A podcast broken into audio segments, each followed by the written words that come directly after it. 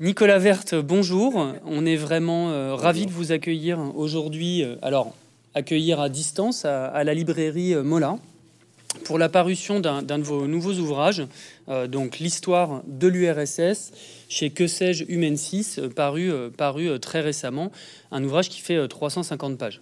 Alors, vous présenter euh, semble presque présomptueux, euh, puisque vous êtes vraiment le spécialiste de l'Union soviétique euh, en France. Vous avez publié énormément de synthèses, mais aussi des ouvrages de recherche comme La terreur et le désarroi en 2007, L'île aux cannibales en 2008, qui a été traduit en, plusieurs langues, notamment en, allemand et en anglais. Le cimetière de l'espérance en 2019, et puis voilà des, synthèses qui permettent au grand public français de nourrir la curiosité envers, euh, envers l'Union soviétique qui reste, malgré de considérables progrès dans la recherche, sur, sujet sur lequel il reste beaucoup de questions. Alors, on se parle aujourd'hui dans un moment particulier, outre le fait qu'au moment où on se parle, on est le 9 novembre, là, au moment où on enregistre, et que c'est donc l'anniversaire de la chute du mur de Berlin, mais on est en 2021 et on est 30 ans après la, dislocation de, l'URSS, de l'Union des, républiques socialistes soviétiques. Et c'est pour ça qu'aujourd'hui, euh, avec, euh, et ici à la librairie Mola et avec vous, on va euh, s'interroger euh, sur les origines de cette chute, de cette dislocation. Mais avant ça, évidemment, pour, le, pour les spectateurs et les spectatrices qui nous regardent et qui nous écoutent, il faut essayer de faire comprendre ce qu'a pu être euh, cet empire, ce qu'a pu être cette, union, euh, cette URSS. Donc on va revenir à travers un, siècle sur ces questions-là pour ensuite euh, s'interroger sur les causes de la chute et puis sur les effets aujourd'hui sur la société russe et sur les, sociétés de l'ex-URSS de, cette chute de l'URSS. Alors, ma, première question, c'est peut-être, vous revenez dans le livre sur la Révolution. Alors, j'insiste pas, il y a, beaucoup d'éléments très intéressants, je pense, pour les lecteurs sur toutes les questions qu'on se pose sur les révolutions de 1917, sur la part de la violence, sur la part du choix politique rationnel. Mais venons-en directement dans le communisme de guerre et dans la guerre civile à la création de l'Union euh, de, de l'URSS. Est-ce qu'on est face à une structure politique, quand elle est mise en place en, en 1922, dans toute sa diversité euh, nationale. Est-ce qu'on est face à quelque chose de fédéral ou quelque chose de centralisé? Comment se construit l'Union euh, soviétique? Alors, il faut bien comprendre que, bon, 1922, c'est en effet un point d'arrivée euh, après cinq années de révolution, de guerre, je dirais même huit années depuis 1914 à 1922. C'est une sorte de, de période, de, euh, je pense qu'il faut prendre dans son ensemble d'ailleurs, dans euh, d'autres livres, j'ai peut-être plus insisté que dans celui-ci, qui est euh, euh, sur la, ce continuum de guerre, révolution, guerre civile, continuum de violence. Euh, et donc, lorsqu'on arrive en 1922, euh, au fond, les bolcheviks sont parvenus à reconstituer, d'une certaine manière, une entité politique qui s'était désagrégée en 1917-18. Euh, C'est-à-dire que on est passé d'abord par une phase de désagrégation territoriale de l'Empire russe, puis euh, de cette entité étatique euh, très fragile, au fond, qu'ont mise en place les bolcheviks. Il faut comprendre, par exemple, que à l'été 1918, ils ne contrôlaient qu'un territoire à peine plus grand que la Moscovie traditionnelle. Et donc, euh, ce qui se passe pendant ces cinq premières années, ce ne sont pas seulement des changements politiques radicaux, mais c'est aussi la reconquête par les bolcheviks, la reconstitution d'un ensemble territorial qui, grosso modo, couvre l'ex-empire russe, moins évidemment les quelques 800 000 kilomètres euh, perdus euh, à la suite du traité de Brest-Litovsk, c'est-à-dire au fond toute une grande partie, enfin de la Pologne, euh, euh, des pays baltes qui sont perdus ensuite en 1918-19. Il y a un petit bout en plus qui est perdu en 1920 avec le traité de Riga contre la Pologne. Et donc, lorsqu'on arrive en 1922, c'est la fin des guerres civiles, euh, c'est euh, une certaine stabilisation du, système.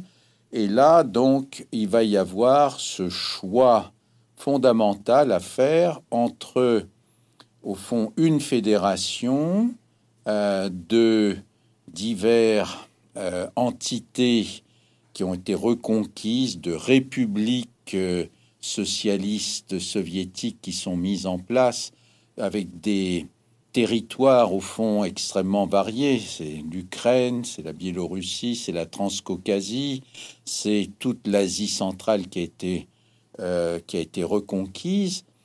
Et donc là, il va se poser un choix fondamental euh, qui illustre d'ailleurs une querelle euh, en 1922 entre Lénine et Staline euh, c'est-à-dire, au fond, est-ce que ça va être un État plus centralisé ou plus, comme le voulait Staline d'emblée, ou plus fédéral en laissant un peu plus, au fond, de, bon, je ne dirais pas de liberté, mais disons d'autonomie très relative, comme le voulait euh, Lénine.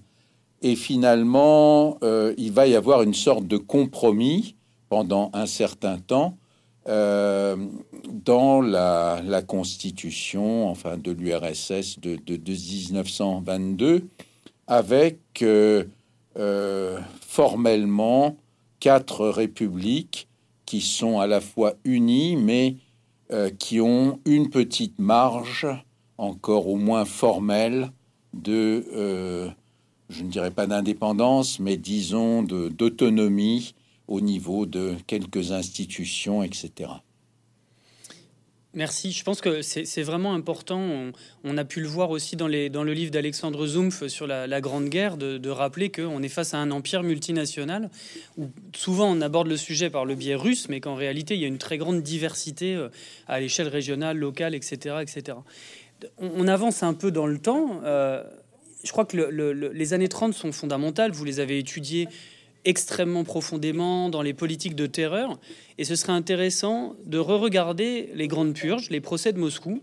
Vous avez fait ce travail de montrer qu'elle n'était pas une petite répression de l'élite politique, mais vraiment une politique considérable de grande terreur.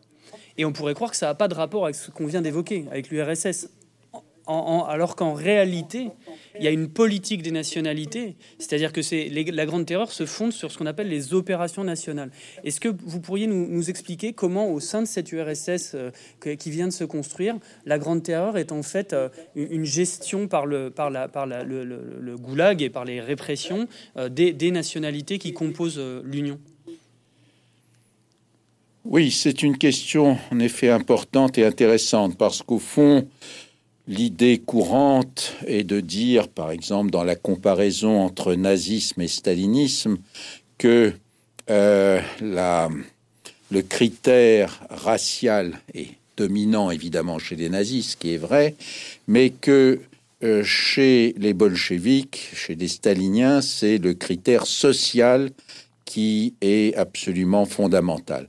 C'est plus compliqué que ça euh, du côté euh, soviétique, puisque au fond, euh, la dimension ethnique nationale est absolument centrale et présente, et notamment dans les politiques, dans les politiques, si vous voulez, répressives et de prise en main, de contrôle, au fond, de ces à la fois de ces nationalités, mais je dirais aussi de ces périphéries d'empire, puisque euh, la grande obsession, au fond, du pouvoir stalinien, qui est celle du contrôle, elle s'applique non seulement à un contrôle euh, de la société, et notamment au contrôle et à la répression de ce que le régime appelle les éléments socialement étrangers ou socialement nuisibles, c'est-à-dire au fond toutes les représentants des classes euh, dites du passé. D'ailleurs, il y a un vocable très significatif. On appelait ces gens les gens du passé, qui euh, parmi lesquels donc on, mettait pêle-mêle euh, les les koulaks ou même les ex-koulaks, c'est-à-dire ceux les paysans qui s'étaient opposés à la collectivisation, qui avaient déjà été déportés, mais aussi les anciennes élites de l'ancien régime qui n'avaient pas émigré. On mettait aussi tous les anciens membres des partis d'opposition, euh, les membres du clergé, etc. Mais aussi, il y avait une dimension véritablement nationale ethnique, c'est-à-dire que certaines minorités nationales étaient considérées comme particulièrement suspectes. Et il s'agissait essentiellement de nationalités de diaspora, c'est-à-dire au fond de, par exemple, les minorités polonaises, les minorités allemandes, les minorités finlandaises, baltes, voire grecques, voire coréennes, euh, à l'extrême-orient qui étaient censés être des agents euh, du Japon. Bref, toutes ces minorités, notamment dans les zones frontalières, que ce soit les zones frontalières à l'ouest ou à l'est, euh, voire dans le Caucase, puisqu'il y avait des minorités, notamment de Turcs, Meshet et d'autres, qui étaient soupçonnés d'être autant d'éléments d'une potentielle et imaginaire cinquième colonne des puissances ennemies, Pologne, euh, Allemagne, Japon, Finlande, pays baltes, etc. Euh, donc, euh, cette gestion des minorités, cette répression des minorités était évidemment absolument centrale. Et ensuite, cette répression finalement est presque devenue dominante par rapport à la répression centrale pendant à la répression sociale pendant la guerre et dans l'après-guerre.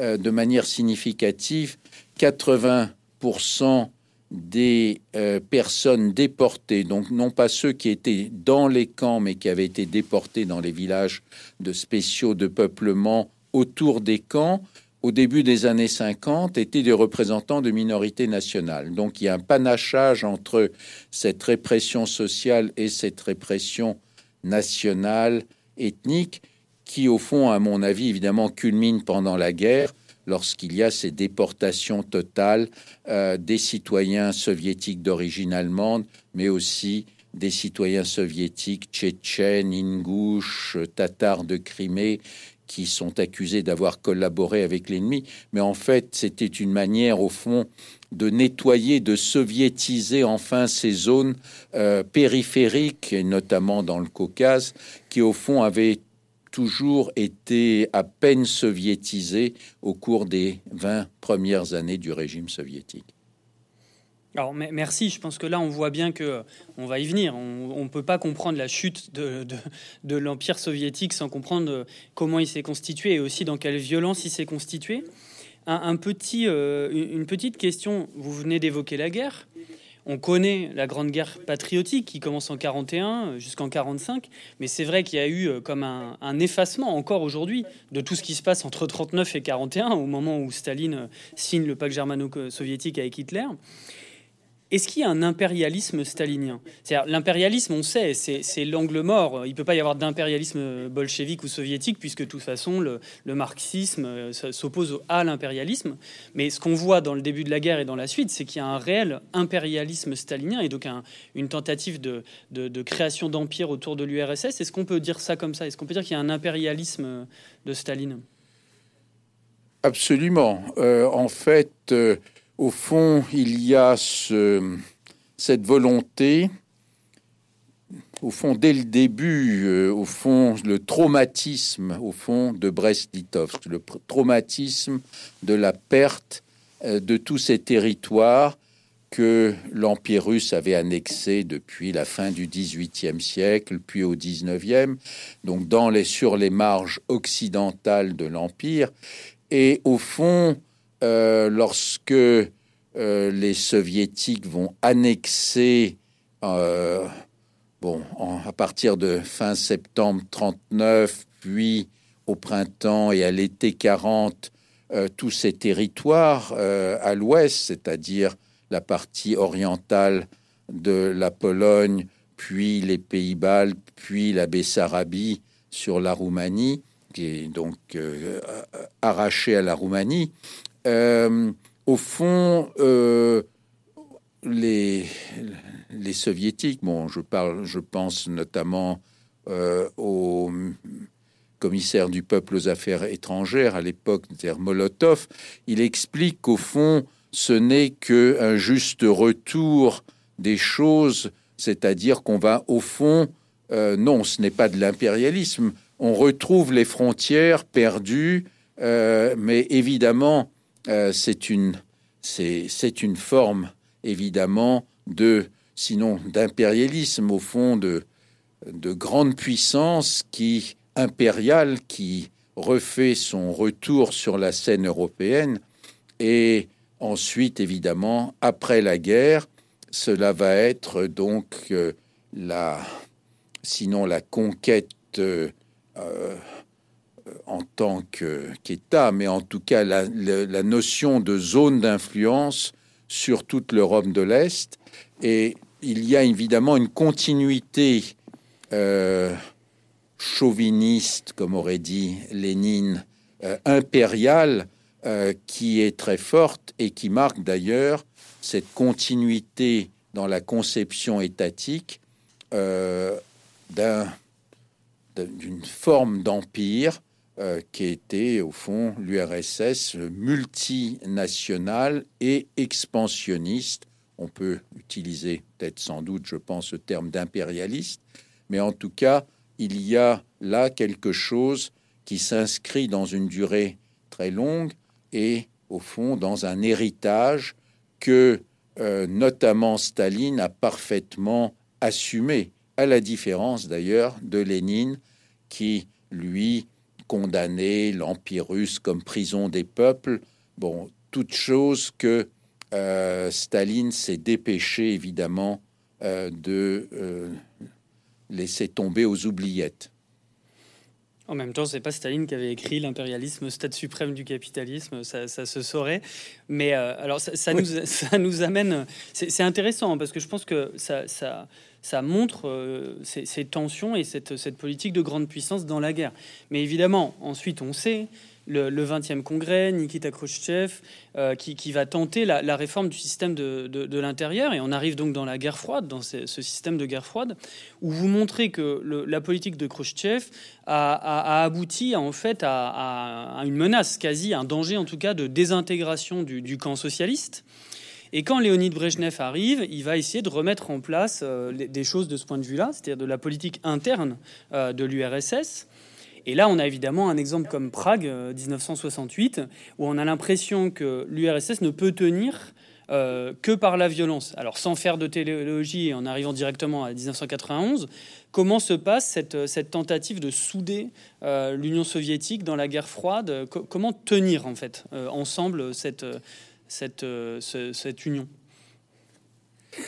Alors, il y a donc au fond euh, deux cercles à tenir. Il y a le cercle intérieur, c'est-à-dire au fond l'ensemble des républiques socialistes soviétiques. Et à l'époque, euh, je dirais que, à part les pays baltes qui ont toujours, les républiques baltes, euh, annexées donc en 1940, réannexés à partir de 44, 45, qui ont d'ailleurs fortement résisté parce que euh, il ne faut jamais oublier cette période très peu connue de sortie de guerre, euh, au fond jusqu'en 48, que ce soit sur les confins de l'Ukraine occidentale ou dans les pays baltes, il y avait une très forte résistance à la soviétisation. Euh, qui a été brisé, mais euh, ces territoires annexés en 39-40 puis réannexés dans la douleur et dans la répression entre 44 et 48-49, euh, ces territoires sont restés, disons, les plus euh, réticents à la soviétisation et les plus frondeurs pendant toute la période. Euh, ça, c'est donc un premier, euh, une première donnée.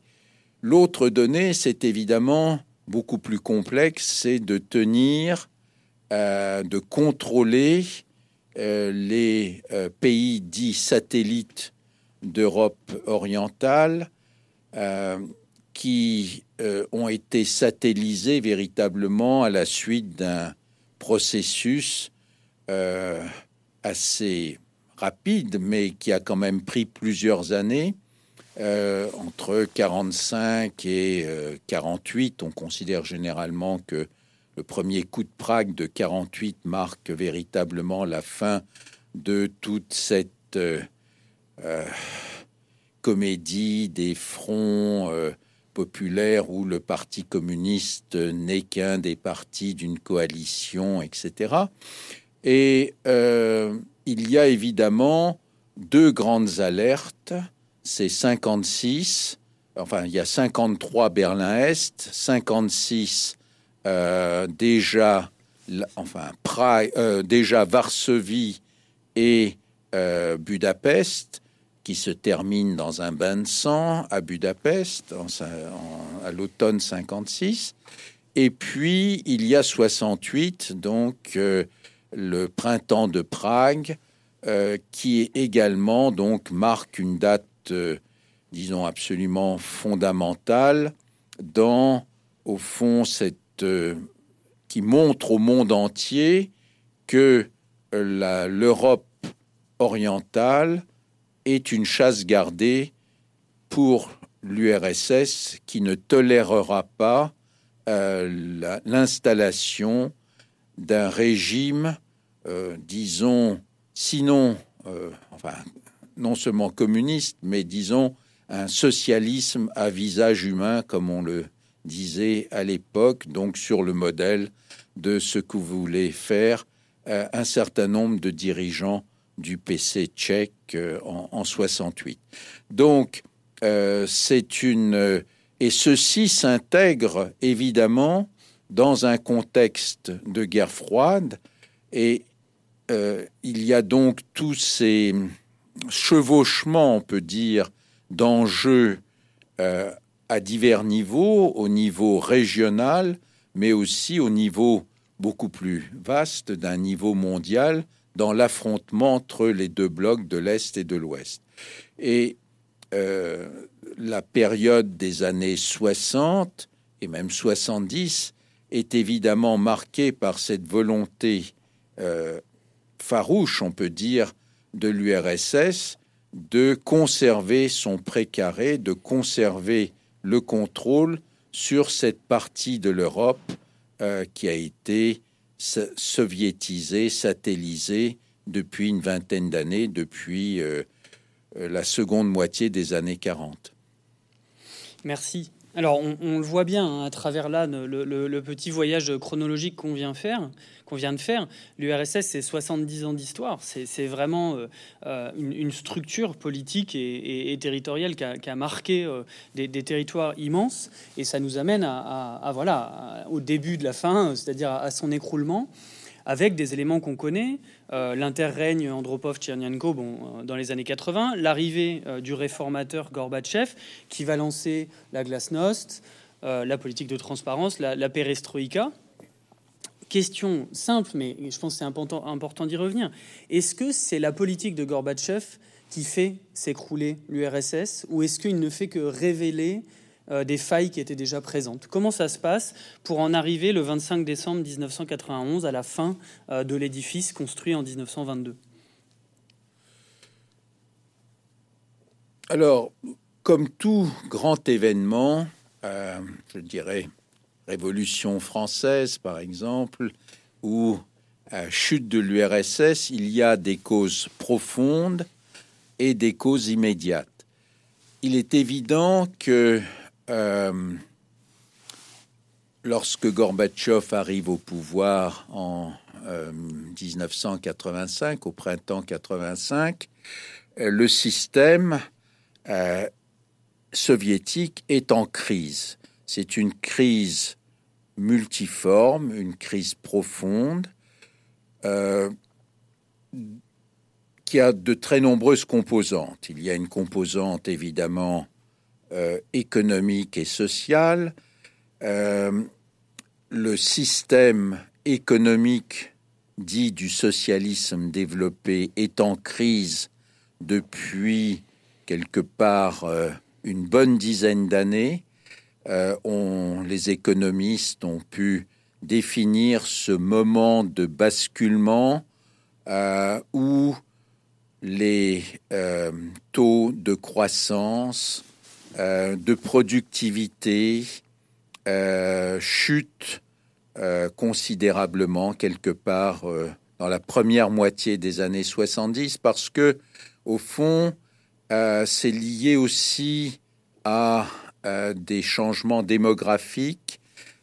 au fond, le modèle euh, extensif euh, de développement qui comptait finalement sur une immense abondance, au fond, de main-d'œuvre, mais aussi d'énergie à bon marché, d'un certain type de développement déséquilibré qui consistait à produire c'était pas très compliqué, de plus en plus d'acier, de plus en plus de fer, euh, de plus en plus de fonte, au fond, n'est plus adapté et au fond, il va y avoir un décrochage petit à petit de cette économie soviétique autarcique euh, des, euh, au fond, de la modernisation et des changements de l'économie mondiale. Il y a aussi une crise absolument profonde et structurelle de l'agriculture soviétique. C'est à partir de ce moment-là que l'URSS n'est vraiment plus capable de nourrir sa population, qu'elle commence à importer massivement des céréales et d'autres produits alimentaires des États-Unis. C'est aussi le moment, au fond, où euh, c'est l'option, une option, je dirais, de la facilité du contournement des obstacles euh, incarné par Brejnev contre euh, une option, je dirais, plus technocratique qui était incarnée par exemple par Kosygin, qui va l'emporter, c'est-à-dire au fond, on va continuer à produire extensivement, à pomper des matières premières, mais et au fond, à exporter son pétrole, etc. Euh, mais qui, on, ne fait pas, euh, au fond, le, travail nécessaire pour réformer en profondeur cette économie euh, soviétique. Donc, on ne va pas se poser la question fondamentale d'une économie de marché, d'une économie qui permet un développement des biens de production pour le bien-être de la population, etc.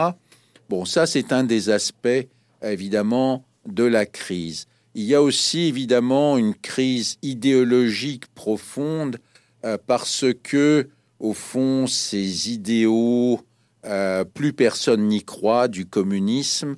C'est, euh, comme selon le diagnostic célèbre du grand dissident André Sakharov, c'est au fond la civilisation du mensonge et c'est aussi euh, la fin d'une certaine euh, possibilité de promotion sociale. Au fond, l'ascenseur social est bloqué là aussi parce que, au fond, cet ascenseur social marchait beaucoup mieux du temps du stalinisme quand il y avait des purges et qu'au fond, des places se libéraient et que les jeunes pouvaient, des jeunes loups pouvaient au fond euh, gravir les échelons. Là, il y a une sorte de fossilisation et au fond une limitation très forte des possibilités d'ascension sociale. Donc c'est un système qui se fiche, qui se grippe à la fois du point de vue économique, du point de vue social, euh, du point de vue euh, idéologique.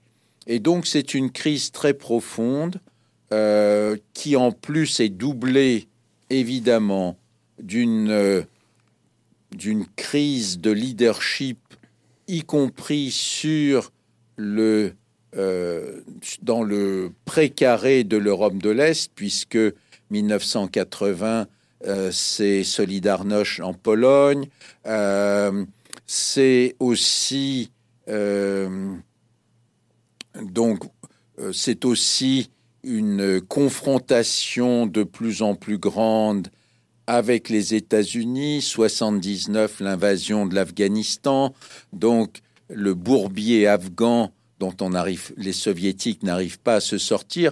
Donc il y a une multitude de facteurs économiques, sociaux, idéologiques, mais aussi de relations internationales euh, qui font qu'il y a une crise majeure qui est là et que les réformes de Gorbatchev à partir de 85 ne font que révéler et en même temps euh, ne peuvent pas y apporter une solution efficace euh, parce que les mesures qui vont être prises pendant cinq ans sont au des demi-mesures qui en fait accentue, aggrave la crise sans lui apporter de véritables solutions. qu'on pourra en parler. Alors, avant d'arriver à, l'écroulement, c'est vrai que euh, là, je vais passer par une, petite anecdote euh, personnelle. je pense qu'on se représente assez mal en France qu'a pu être le côté, au, moment où cet empire s'écroule, au moment où l'URSS s'écroule, ce que ça a pu représenter pour des milliers de personnes. Je ne parle pas de ce que ça a pu représenter après, on en on, j'ai une question là-dessus.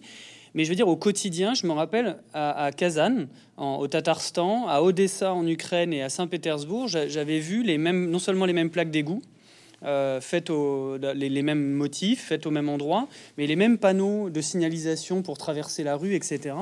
Et, pour moi, ça avait été une forme à des milliers de kilomètres de distance, hein, de, voir à quel point cet empire avait existé dans la matérialité, dans le quotidien des gens. Et, du coup, peut-être juste avant de, voir au moment où il s'écroule, qu'est-ce que ça voulait dire l'URSS au quotidien pour les gens? Est-ce que ça existait Alors vous parlez de civilisation du mensonge, ça c'est sûr, mais au quotidien, est-ce qu'il y avait une prise sur la vie des gens? Comment ça se passait euh Oui, alors le quotidien des soviétiques, bon moi-même j'y ai passé une douzaine d'années dans les années 80-90. Euh, évidemment qu'il y avait, on peut dire, une véritable civilisation soviétique qui euh, matérielle, hein, une civilisation matérielle soviétique qui était celle en effet euh, d'une étonnante uniformité, euh, je dirais matérielle, dans, en sens de civilisation matérielle, qui était frappante euh, en, sur 10, sur des distances de plus de 10 000 kilomètres. On trouvait exactement les mêmes magasins, les mêmes constructions, euh, standard, ces petits immeubles de cinq étages qu'on appelait des Khrushchevki, euh, les mêmes produits absolument.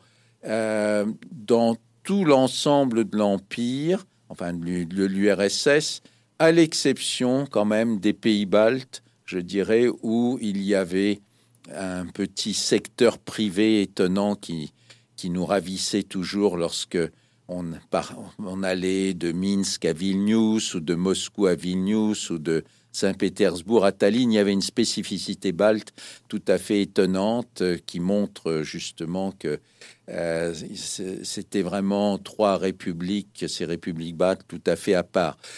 Euh, et alors, je dirais, d'un mois à l'autre, cette cette société, cette économie, malgré tout, de la pénurie, parce que je pense que euh, on a du mal à se rendre compte, et les, Russes d'aujourd'hui, qui sont nés après la chute de l'URSS, ne, peuvent même pas imaginer ce qu'était cette économie de la pénurie au quotidien, qui caractérise justement euh, les années 80 et encore plus même les années 90 euh, en, Union soviétique, puis dans, euh, au début de la Russie. Euh, tout ça s'est écroulé du jour au lendemain parce que, par exemple, depuis 50 ans, un seul exemple, il n'y avait aucune inflation, les prix étaient fixés, le prix du, du jeton de métro, c'était 5 kopecks, il y avait même des appareils à 5 kopecks, euh, que ce soit à Yerevan, à Minsk, euh, à Kiev euh, ou dans d'autres villes, on mettait ce même jeton de ces 5 kopecks dans ces appareils totalement standardisés pour le métro. Et tout à coup, avec l'inflation, l'hyperinflation qui a surgi brutalement en quelques mois, enfin bon, mettons en deux ans entre 87 et 89, voilà que euh, ce système, au lieu de payer 5 kopecks son métro, on commençait à payer 100 roubles. Euh, pour euh, quelqu'un qui avait économisé toute sa vie 10 000 roubles pour pouvoir espérer s'acheter une voiture après avoir fait à peu près 8 ans d'attente sur les queues d'ayant droit pour les voitures, pour ces 10 000 roubles, il pouvait juste aller au magasin s'acheter euh, un paquet de courses pour la semaine. Euh, donc il y a eu un écroulement, enfin disons, de tous ces repères qui étaient figés dans le temps. Euh, ça, c'est un des aspects peut-être un peu anecdotiques, mais je pense que, en tout cas, ça a marqué toute une époque et toute une génération. Et je pense qu'aujourd'hui, une des choses qui qui fait que les Russes sont tellement attachés au fond à leur système, à leur régime d'aujourd'hui, c'est cette obsession, cette peur d'un sorte de collapsus économique total. Je pense qu'au fond, on a connu l'équivalent dans l'Allemagne du début des années 20, de 23, euh, par exemple, 24, euh, qui évidemment a profondément marqué euh, les, disons, les Russes soviétiques de cette génération, la mienne, ou un peu plus jeune. Alors justement, et je, pense pas que ce soit anecdotique parce que ce dont on parle là, c'est aussi le, il y, a, les grands faits historiques, etc. Mais il y a aussi euh, le caractère très concret des, vies des gens. Et, ça nous amène. Alors c'est vrai que peut-être certains, certaines ont lu le livre d'Alexandra Alexievitch, La fin de l'homme rouge. Euh, les, années 90. Comment tout ça s'est Vous avez parlé des causes euh, anciennes et des causes vraiment les, les, plus récentes. Comment tout ça s'écroule rapidement Et puis surtout, quel est, ce traumatisme des années 90 où on a l'impression que toutes les structures euh, politiques, économiques s'écroulent? Comment ça a été vécu, euh, tout ça, cette, fin de l'URSS et cette fin euh, du système par les soviétiques? Alors, très rapidement, au fond, sur le processus d'écroulement lui-même. Au fond, il résulte de deux mouvements. Il y a un mouvement centrifuge, c'est-à-dire, au fond, les républiques, certaines républiques, euh, ont toujours les pays baltes, mais aussi euh, la Géorgie, l'Arménie, beaucoup moins les républiques d'Asie centrale, euh, vont s'émanciper, vont revendiquer leur, leur passé, leur, leur souveraineté, leur indépendance. C'est un mouvement qui commence au fond assez rapidement à, partir euh, dans, à partir de 87-88, qui s'accélère 89 avec déjà les premières déclarations de souveraineté euh, de la Lituanie, puis un peu plus tard, quelques mois plus tard, de la Lettonie, de l'Estonie, puis de la Géorgie, de l'Arménie, euh, pour terminer en dernier par les républiques d'Asie centrale qui étaient les plus attachés en fait à la préservation de cette union. Ça, c'est un premier processus.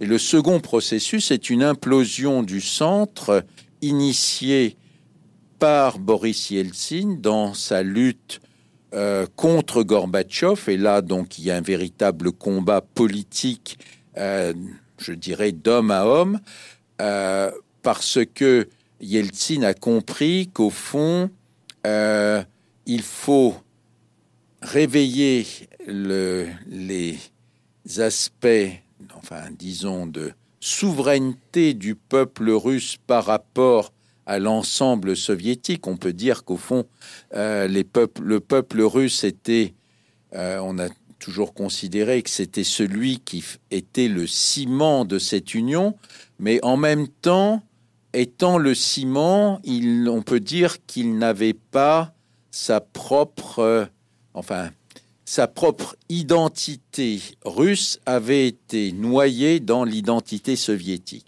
Et donc, Yeltsin a ce coup de génie politique de dire il faut, on va réveiller euh, l'homme russe euh, dans le citoyen soviétique, mais le résultat est que, au fond, il parvient à faire imploser par le centre, puisque au centre, à Moscou, on va avoir quasiment deux pouvoirs qui s'affrontent, le pouvoir soviétique et le pouvoir russe, ça c'est 90-91. Bon, euh, évidemment, le putsch des 19-21 août, euh, raté par ceux qui voulaient s'opposer en général à toutes les réformes, fait que, euh, au fond, Yeltsin politiquement va triompher sur Gorbatchev et va, au fond, déclarer la suppression du Parti communiste. Bon, il y a tout un processus assez complexe, encore une fois, donc, euh, qui se passe à partir de 89-91 par ce double mouvement à la fois centrifuge et implosion du centre. Et euh, le résultat, évidemment, de tout ça, c'est que, au fond, cette entité euh, impériale soviétique implose, explose. Euh, au fond, très rapidement, en quelques mois, entre août 91 euh, et décembre 91, et cela crée malgré tout un formidable, enfin pas malgré tout, cela crée un formidable traumatisme euh, pour ces ex-citoyens soviétiques parce que évidemment, ils perdent une grande partie de leur identité, même s'ils retrouvent une autre forme d'identité, une identité nationale.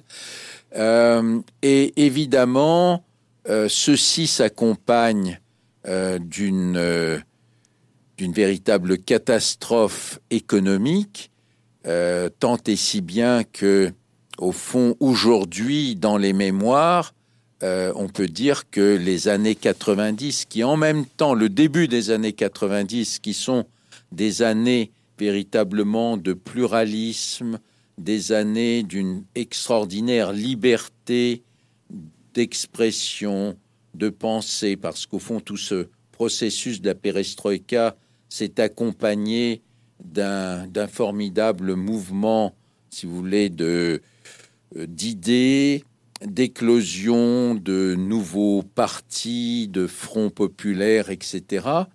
Euh, et donc, au fond, cette, euh, cette, ce formidable bouillonnement de liberté est d'un autre côté totalement entravé par un collapsus économique. Et donc,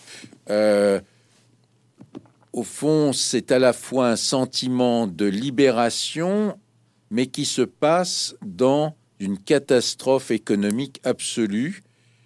Et encore une fois, l'homme ne vit pas euh, au fond que de liberté, mais aussi de pain. Et donc, euh, aujourd'hui, évidemment, ces années-là sont des années euh, considérées comme des années de catastrophe et des années maudites. Et est-ce que, est que de ce point de vue-là, ça n'a pas créé a posteriori, un peu, un peu comme on peut le constater, alors, soit en Allemagne de l'Est avec ce qu'on appelle nostalgie, donc la nostalgie de, l'Allemagne de l'Est, ou en, Yougoslavie avec la titostalgie, une certaine nostalgie de, de, Tito, etc. Est-ce qu'on a aujourd'hui, du fait, euh, de, ou est-ce qu'il y a pu avoir dans ces années 90 une nostalgie de l'URSS et, euh, et du système soviétique? Ça dépend évidemment des, classes sociales, mais. Oui, je pense que cette nostalgie euh, que montre magnifiquement le livre que vous avez cité de Svetan Alexievitch, euh, La fin de l'homme rouge, elle, euh, elle existe, elle a existé, mais dans une certaine génération. Euh, je ne dirais même pas dans un certain milieu, je dirais, je pense surtout dans une certaine génération. Donc, au fond, euh, des gens qui, au fond, s'étaient relativement bien adaptés à cette période, je dirais, relativement Bon, on parle d'une période de stagnation, mais c'est aussi par rapport à tout le passé stalinien, c'était une période où il n'y avait plus de répression massive et donc un certain équilibre, l'équilibre au fond de quelque chose qui n'évolue pas, qui ne bouge pas. Euh, et évidemment, il y a cette nostalgie qui a très bien saisi un Alexievitch, mais je dirais qu'il a dû qui a culminé quelque part dans les années 2000. Ce n'est plus tellement le cas aujourd'hui, tout simplement parce qu'au fond, euh, la nouvelle génération euh, n'a tout simplement plus le moindre souvenir, plus de souvenance au fond de ce qu'était l'Union soviétique. Les choses vont très vite et au fond, au bout de 30 ans, c'est quand même tous ceux qui ont, je dirais aujourd'hui, moins de 40 ans, et ils forment malgré tout la petite majorité de la population, euh, qui, euh, pour lesquels l'Union soviétique euh, ne signifie rien de concret. Ils avaient peut-être, soit ils n'étaient pas nés en 90, 91, soit ils avaient 5, 6, 7 ans, c'était une période de leur enfance. Et donc, au fond, aujourd'hui, euh, il y a de moins en moins de nostalgie et de connaissance de ce qu'était l'URSS. Ça me frappe énormément lorsque je parle avec les jeunes. Ils n'ont pas la moindre idée euh, de ce qu'était l'URSS. Alors évidemment, aujourd'hui, dans la propagande, le pouvoir poutinien met en avant la grandeur impériale de l'URSS, la victoire de l'URSS dans la Seconde Guerre mondiale. Ce sont des choses qui s'impriment évidemment dans les esprits, mais de manière au fond très superficielle, parce que au fond, euh, on agite là l'idée d'une grandeur nationale euh, qui évidemment euh, plaît finalement à pas mal de gens, mais en même temps euh, c'est quelque chose qui reste extrêmement abstrait. Et simplement euh, aujourd'hui donc euh, ce qui attire au fond le, russe d'aujourd'hui, c'est malgré tout cette idée de grandeur nationale, mais c'est surtout au fond cette cette possibilité de consommer, cette société de consommation euh, qui fait que les Russes d'aujourd'hui ont le sentiment, au fond, de faire partie, d'être des citoyens du monde qui peuvent consommer, voyager, euh, se déplacer librement, accéder aux biens les mêmes que ceux dont jouissent euh, les peuples civilisés.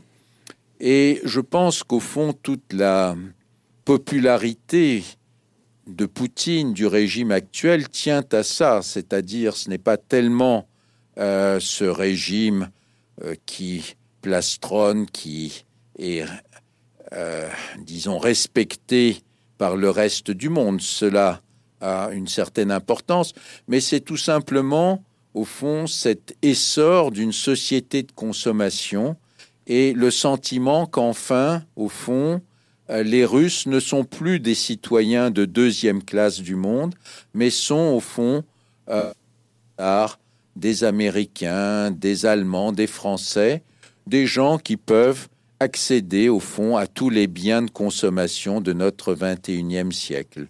Et je pense que là, on voit, euh, moi ça me frappe beaucoup, et je pense qu'on a un facteur d'explication à la fois de la popularité du régime d'aujourd'hui et aussi, je dirais, d'une certaine mort de l'histoire, car au fond, ces jeunes s'intéressent fort peu à l'histoire, à leur passé, pour être avant tout des consommateurs. Ça me frappe énormément par rapport à, aux soviétiques que j'ai connus, qui étaient frustrés de consommation, mais qui étaient des passionnés d'histoire. Alors merci, c'est vraiment très intéressant de voir euh, comment les, mentalités ont, pu évoluer et vous nous donnez aussi des clés euh, pour comprendre euh, certains ressorts de, la légitimité du pouvoir de, Vladimir Poutine. Et je vous remercie de m'avoir corrigé pour le, prénom de, Madame Alexievitch que j'avais euh, changé. Je, m'en excuse. Ça nous amène à, la dernière question de cet entretien. Finalement, en, revenant, là, on était dans la politique intérieure et dans le vécu des gens, mais en revenant à la géopolitique, aux relations internationales. On voit dans ce que vous nous avez dit aussi de la manière dont Staline appréhendait euh, l'URSS et la continuité. On a pu l'appeler le tsar rouge. On a beaucoup parlé de Vladimir Poutine comme un nouveau tsar. On a l'impression que l'histoire euh, russe en général euh, comporte beaucoup d'invariants qui, qui, versent parfois vers le cliché le plus total. Mais finalement, est-ce qu'aujourd'hui, quand on voit la politique par rapport à l'Ukraine, euh, par rapport aux périphéries euh, de la Russie, pour le coup, est-ce que l'URSS est toujours là? Est-ce que, d'une certaine manière, euh, elle, existe encore dans la manière dont, est géré aujourd'hui le, pouvoir par Vladimir Poutine? Oui, au fond, pour le pouvoir actuel, il s'agit toujours de poursuivre, au fond, le même but, le même rêve, au fond, d'une Russie euh, qui euh, domine un immense espace euro-asiatique, euh, au fond, de revenir à la permanence et aux frontières et à ce, au fond, à ces territoires de la plus grande expansion possible au fond et de l'Empire russe et euh, de l'URSS. C'est pour cela que euh, les autorités russes, le pouvoir russe actuel, ne peut pas supporter l'idée, par exemple, que l'Ukraine échappe euh, à sa sphère d'influence. Je pense que euh, les seuls territoires, les seuls territoires qui sont considérés comme véritablement perdus, ce sont les pays baltes. Les pays baltes, euh, mais euh, au-delà, enfin disons l'Ukraine, même la Moldavie, et évidemment l'Asie centrale, la Transcaucasie, sont des chasses gardées. Et c'est pour cela, évidemment, que... Alors, pour l'Ukraine, évidemment, euh, toute cette politique euh, d'annexion de la Crimée, puis, euh, au fond, de semi-annexion du Donbass, qui est d'ailleurs approuvée par plus de 90% de la population russe, est quelque chose d'extrêmement central et d'extrêmement fort. Et on sait à quel point euh, les sondages l'ont montré, enfin les études l'ont montré, la popularité euh, de Poutine a grimpé fortement après l'annexion de la Crimée. C'est-à-dire que là, euh, cette idée de ne pas perdre un seul pouce de cet empire russe puis soviétique, au fond, euh, il ne faut jamais oublier ce que disait le grand historien Khlouchevski, que, au fond, la Russie s'est construite en permanence dans cette expansion impériale vers l'Est comme vers l'Ouest, avec évidemment euh, des différences entre les deux, je n'y reviens pas, mais euh, au fond, c'est la construction même de l'identité russe, c'est celle d'une sorte d'expansion dans un espace. Euh, nous, nous avons eu nos colonies outre-mer. Euh, l'espace euh, russe et soviétique s'est construit dans la conquête, ou en tout cas dans le contrôle d'un espace qu'on peut appeler semi-colonial, ou en tout cas, par exemple, dans, dans les terres sur les, en Asie centrale, mais en tout cas dans toujours cette idée que la Russie doit être une entité qui va au-delà euh, des terres russes traditionnelles, parce qu'au fond, c'est le mouvement, c'est la nature même du peuple russe que de s'étendre sur cet espace euro-asiatique, limité évidemment par euh, une frontière occidentale qui est celle aussi euh, du catholicisme. Enfin voilà, il y a donc tout un, ensemble euh, de, si vous voulez, d'invariants qui est extrêmement prégnant, extrêmement fort. Et je pense que là, le pouvoir russe ne transigera pas sur ce, au fond, cet espace qu'il considère comme étant l'espace historique sur lequel s'est fondée euh, la russité. Nicolas Verte, merci, euh, merci infiniment pour toutes ces, informations. C'était la, dernière question. Et je rappelle que ben, pour comprendre non seulement l'URSS, mais la, manière dont elle s'est euh, écroulée, euh, il y a ce livre, donc voilà, Histoire de l'URSS, qu'on peut retrouver. Merci beaucoup, encore une fois, pour, pour toutes ces, ces, réponses. Et bonne, bonne après-midi à vous. Merci, merci Nicolas. Au revoir.